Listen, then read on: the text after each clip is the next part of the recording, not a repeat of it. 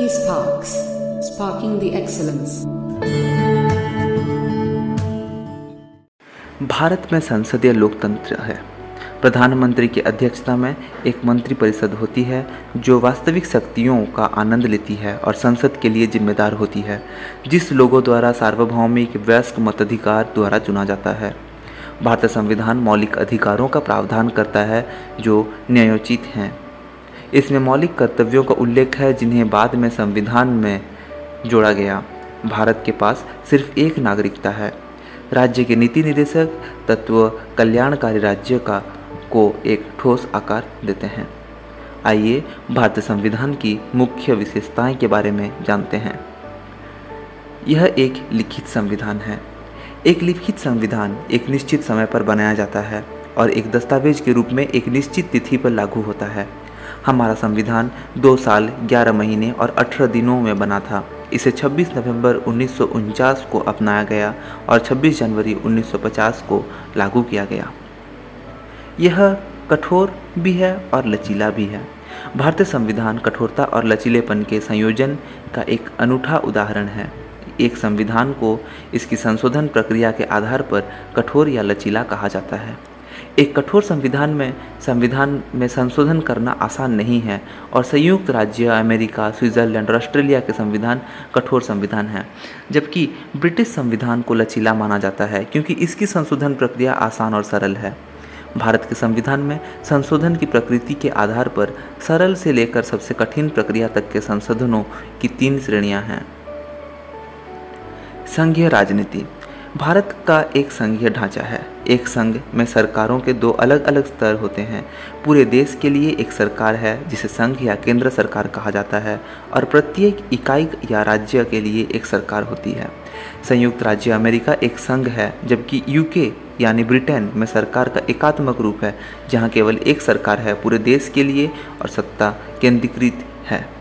भारत का संविधान संघ या राज्य शब्द का उपयोग नहीं करता है, लेकिन भारत को राज्यों का संघ कहता है।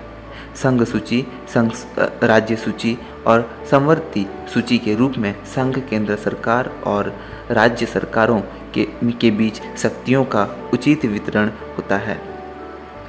अर्थ संघीय इसका मतलब एक संघीय व्यवस्था है, जहाँ सरकार के दो स्पष्ट सेट केंद्र और राज्य होने के बावजूद केंद्र सरकार को अधिक शक्तियाँ दी जाती है। न्यायपालिका की सर्वोच्चता एक संघ की एक अनिवार्य विशेषता है, ताकि संविधान की व्याख्या की जा सके निष्पक्ष रूप से। संसदीय लोकतंत्र। भारत में लोकतंत्र का संसदीय रूप है, इसे ब्रिटिश प्रणाली से अपनाया गया है।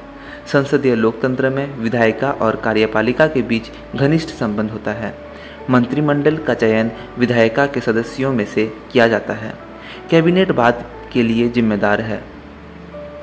लोकतंत्र के इस रूप में राज्य का मुखिया नाम मात्र का होता है। इसीलिए भारत में राष्ट्रपति राज्य का प्रमुख होता है।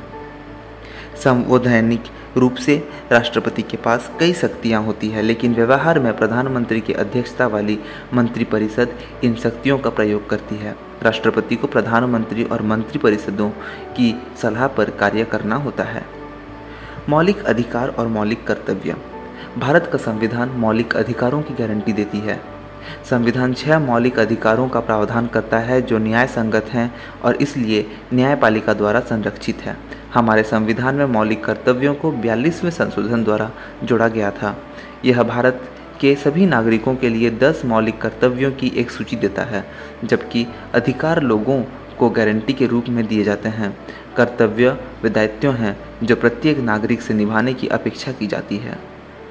राज्य के नीति निर्देशक सिद्धांत, ये हमारे लोगों को सामाजिक और आर्थिक न्याय सुनिश्चित करने के लिए हमारे संविधान में शामिल आयरिश संविधान से अपनाया गया है। निर्देशक सिद्धांतों का उद्देश्य भारत में एक कल्याणकारी राज्य की स्थापना करना है, जहाँ कुछ के हाथों में धन का संक्रदन नहीं होगा। एकल एकीकृत न्यायिक प्रणाली। भारत में एकल एकीकृत न्यायिक प्रणाली है। सर्वोच्च न्यायालय न्यायिक प्रणाली का सर्वोच्च न्यायालय है। इसके नीचे उच्च न्यायालय है, जो निचली अदालतों को नियंत्रित और पर्यवेक्षण करते हैं। भारतीय न्यायपालिका एक पिरामिड की तरह है, जिसका आधार निचली अदालतों, बीच में उच्च न्यायालय और शीर्ष पर सर्वोच्च न्यायालय है। न्यायपालिका की स्वतंत्रता। भारतीय न्यायपालिका स्वतंत्र और निष्पक्ष है। यह कार्यपालिका के साथ साथ विधायिका के प्रभाव से भी मुक्त है। इसके न्यायाधीशों को उनकी योग्यता के आधार पर नियुक्त किया जाता है और उन्हें आसानी से हटाया नहीं जा सकता है और न ही उनके पद की शर्तों को उनके नुकसान के लिए बदला जा सकता है। एकल नागरिकता आमतौर पर एक संघीय राज्य में नागरिकों को संयुक्त राज्य अमेरिका की तरह दोहरी नागरिकता प्राप्त होती है, लेकिन भारत में केवल एक ही नागरिकता है, जिसके अर्थ है कि प्रत्येक भारतीय भारत का नागरिक है। चाहे उसका निवास स्थान या जन्म स्थान कुछ भी हो, वह राजस्थान, उत्तरांचल या छत्तीसगढ़ जैसे संविधान राज्य का नागरिक नहीं है, जिससे वो संबंधित हो सकता है। भारत के सभी नागरिक देश में कहीं भी रोज़गार प्राप्त कर सकते हैं और राष्ट्र के सभी हिस्सों के समान रूप से सभी अधिकारों का आनंद ले सकते हैं। सार्वभौमिक वयस्क मताधिकार। भारतीय लोकतंत्र एक व्यक्ति का एक वोट के आधार पर कार्य करता है। भारतीय संविधान सार्वभौमिक वयस्क मताधिकार की पद्धति के माध्यम से भारत में राजनीतिक समानता स्थापित करता है। भारत का प्रत्येक नागरिक जो 18 वर्ष या उससे अधिक आयु का है, जाति, लिंग, नस्ल, धर्म या स्थिति के बावजूद चुनाव में मतदान करने का हकदार है। आपातकालीन प्रावधान। संविधान निर्माताओं को उम्मीद थी ऐसी स्थितियों को हो सकती है, जब कठिन परिस्थितियों के कारण सरकार सामान्य तरीके से नहीं चल सकती है। ऐसी स्थितियों से निपटने के लिए संविधान ने आपातकालीन प्रावधानों पर विस्तार से बताया है। तीन प्रकार के आपातकाल हैं। युद्ध या बाहरी आक्रमण या सशस्त्र विद्रोह के कारण आपातकाल। राज्यों में संवैधानिक तंत्र की विफलता से उत्पन्न होने वाली आपातकाल स्थिति और वित्तीय आपातकाल। तो यही है हमारे भारतीय संविधान के कुछ मुख्य विशेषताएँ।